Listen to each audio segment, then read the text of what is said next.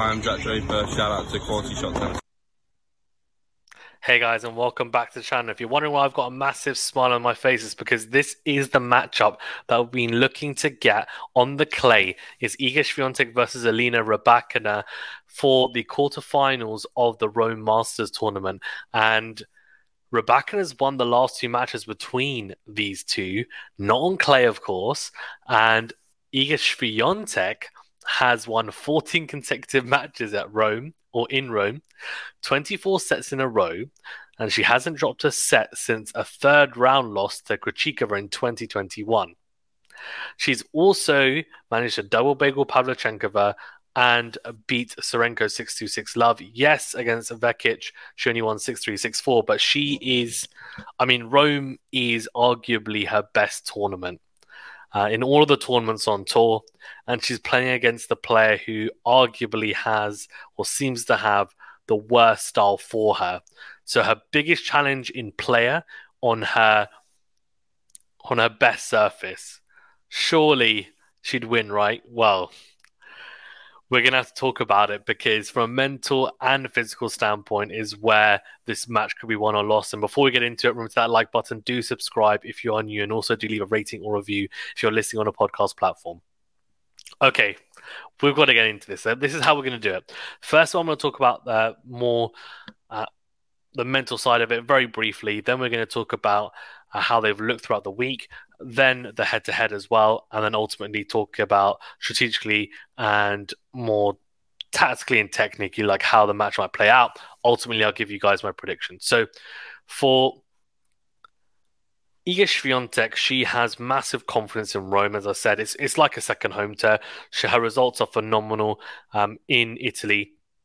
For Rybakina, a bit different. You know, she's already come out and said she doesn't particularly like the clays. She knows that her game is not really suited to the surface um, as much as it is to other surfaces. Um, this is a slow clay court tournament. You might have expected to do better in Madrid, where it's in altitude, it's quicker surface with her serve, for example, and big ground strokes. She might have had more success there. Didn't happen for her, but she's in the quarterfinals here on a very, very slow clay court tournament uh, where you know arguably you could say her weapons are dulled the most. Uh, for Swiatek, her weapons are actually amplified more in a way, uh, mainly because she hits with a huge amount of topspin uh, on her forehand, especially. Her defensive capabilities are fantastic, and her precision in her hitting is very good, um, with a lot of margin and a lot of topspin and she's just so good defensively as well and her returning is phenomenal generally speaking and that's that's exemplified even more on a slow clay court. And serve wise she's able to back it up well enough with her forehand especially and even the backhand uh, that she's able to outmaneuver people on this surface.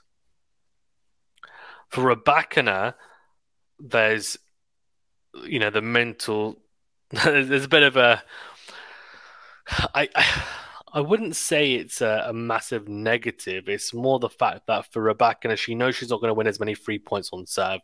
She's got a massive serve, and on quicker services, she's hitting a lot of aces, a lot of unreturnables.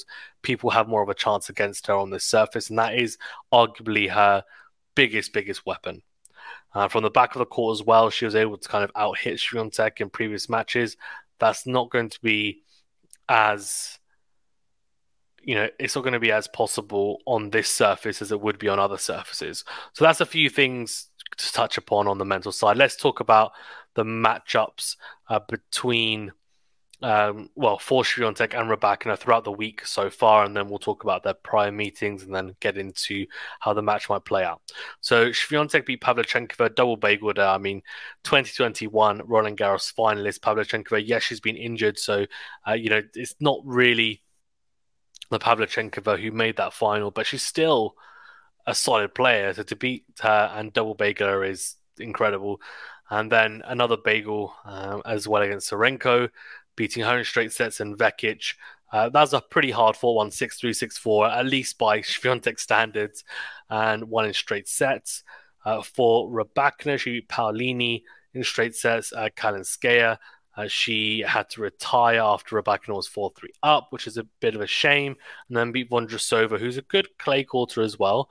And uh, she beat her in pretty good fashion, uh, 6 3, 6 3. So relatively tight, but got through comfortably in the end. Okay, now this is where it gets interesting because we're going to start talking about the matchup between the two, or matchups between the two. The head-to-head is 2-1 in favor of Rybakina. Uh, this is exhibition here, this World Tennis League uh, win for Rybakina in December. Doesn't count.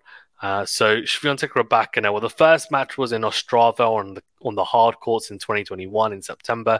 Swiatek won in straight sets, but since then they played each other twice, and twice this year. Once at the Australian Open, Rybakina beat Swiatek 6-4, 6-4, and also played each other in Indian Wells, and Rybakina beat her 6-2, 6-2, so beat her even better on arguably a surface which you'd think Swiatek would have more success because the Australian Open, the courts are a lot quicker. They're very quick, in fact. And you think Rybakina, if she was going to smash Swiatek, would be on that surface, but no two tight set, 6 4, 6 4. Indian Wells is a slower hard court where you'd actually expect Swiatek to have more success and Rybakina, uh, you know, and then the Rybakina wouldn't be as potent on that surface because it's slower hard court. She, she actually won even more convincingly. So then the question is, well, okay, Rybakina has beaten her on slower hard courts if by a better margin. So why can't she then beat her on a hard on a clay court, sorry, even which is slower than a slow hard court, but if she's managed to beat her on a slower surface, why can't you beat her on the slowest surface or one of the slowest surfaces out on clay in Rome against Swiatek? Well, we did talk a little bit about how both players, their tools, you know, might be on show on the clay courts and what it might mean uh, going into the match. But what we haven't discussed is movement, and movement is really key in this matchup uh, because Swiatek moves arguably the best out of all the players on tour on clay. Rybakina is not a natural slider on the clay. I wouldn't say she's terrible, but she's not the best. She's not up there with the best movers on clay. She's not. That makes a big, big difference. It does. It really, really does. Um, and Swiatek has a big advantage when it comes to movement. When it comes to how the two styles match up, Rybakina has the weapons. If we completely take out surface and conditions, her game is a massive problem for Swiatek because in the past there were big question marks around whether big hitters were her kryptonite, and the answer at that time was yeah, like she struggles massively against them. She got to a stage where those rumors or those concerns were dimmed because she started beating those players, for example, Sabalenka. But it's come back. Now, the reason why it's come back is because Sabalenka and Rybakina, they are big hitters, but they've added consistency to their game as well. And they've risen their level.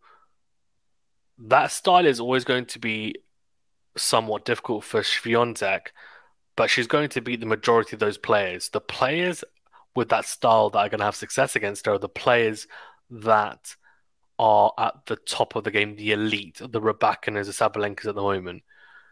Uh, in the past, it would have been, for example, Serena.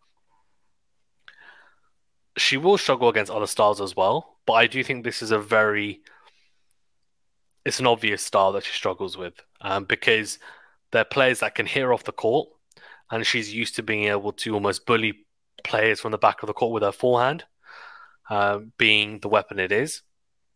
And also, they're able to almost nullify her returning prowess um, with big serving, hitting their spots. And her serve, you know, is her serve is pretty good.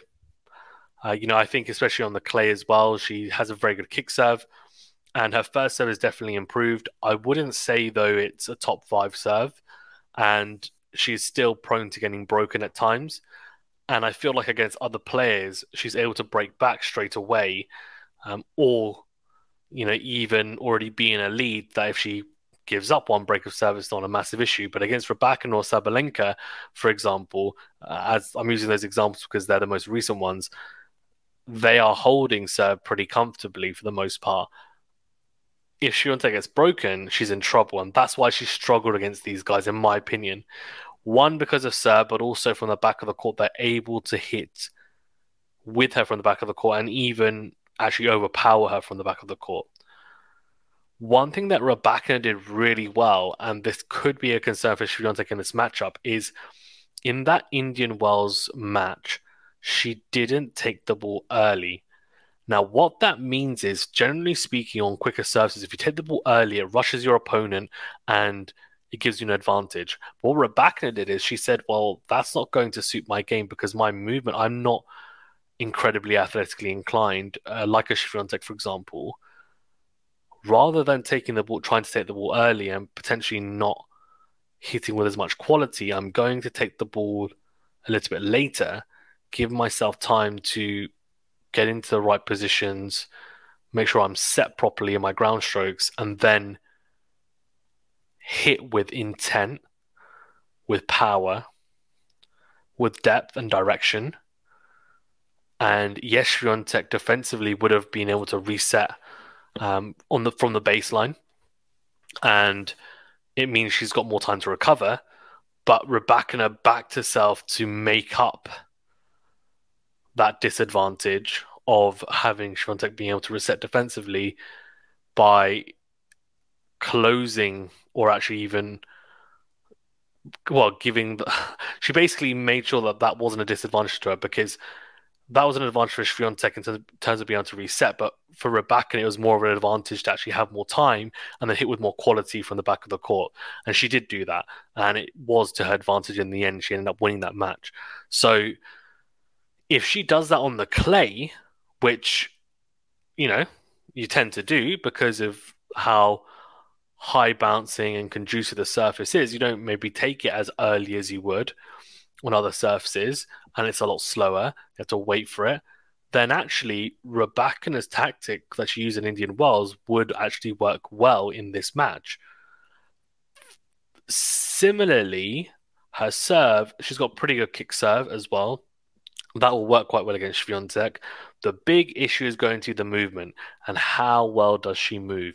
Because if Swiatek is able to get onto the front foot and dictate, what Rybakina did really well uh, in, in, Indian Wells and, and at the Australian Open was defending actually pretty damn well, being able to almost get out of defensive positions pretty much straight away and get back to neutral or even on the attack or front foot. On the clay, it's not going to be as easy to do. Swiatek will be able to dictate proceedings for longer periods and points than Rybakina would probably like. So there's a lot of factors involved in this matchup, and I think it's really, really intriguing. I don't think it's going to be a walk in the park for Swiatek. And I also am not sure if Rybakina is going to be able to replicate the wins at Indian Wells Australian Open. I think it's going to go to three sets. And I think it could go either way. Uh, I know a lot of people are thinking, well, Rybakina is Swiatek's kryptonite, and you know she's the one that's going to be able to be on the clay, and they could be right. The matchup is definitely not kind to Swiatek uh, because of the styles. The styles just don't match up nicely for her. But this is her favorite surface at arguably her best tournament, and I think that then, you know, does make a difference. So I think I'm going to go with Swiatek in three sets. I think what might happen is Rybakina might take the first set, and Swiatek, we haven't really seen her in, in a position where she's lost the first set. But I think Rybakina might take the first set. There might be a bit of mental scarring as well, scar tissue that Swiatek has from playing Rybakina twice in the last few months and losing. And that might play on her mind a little bit. But then the second and third sets, I think she's going to find her groove potentially and really kind of understand that look this is my this is my court. This these are my conditions. Like this is basically my kingdom. I should be winning here um, and take over. So let's see. I mean Rybakina is um you know, I, I, wasn't really expecting much from her on the clay when she lost early in the last couple of tournaments, but she's done well in this one so far. She hasn't faced like real quality opposition, I'd say. So it'll be interesting to see how she gets on. But I'm going to go Swiatek in three sets. Let me know your thoughts in the comment section below. Thank you very much, guys, for tuning in. Remember to hit that like button. Do subscribe if you're new. We'll see you on the next video.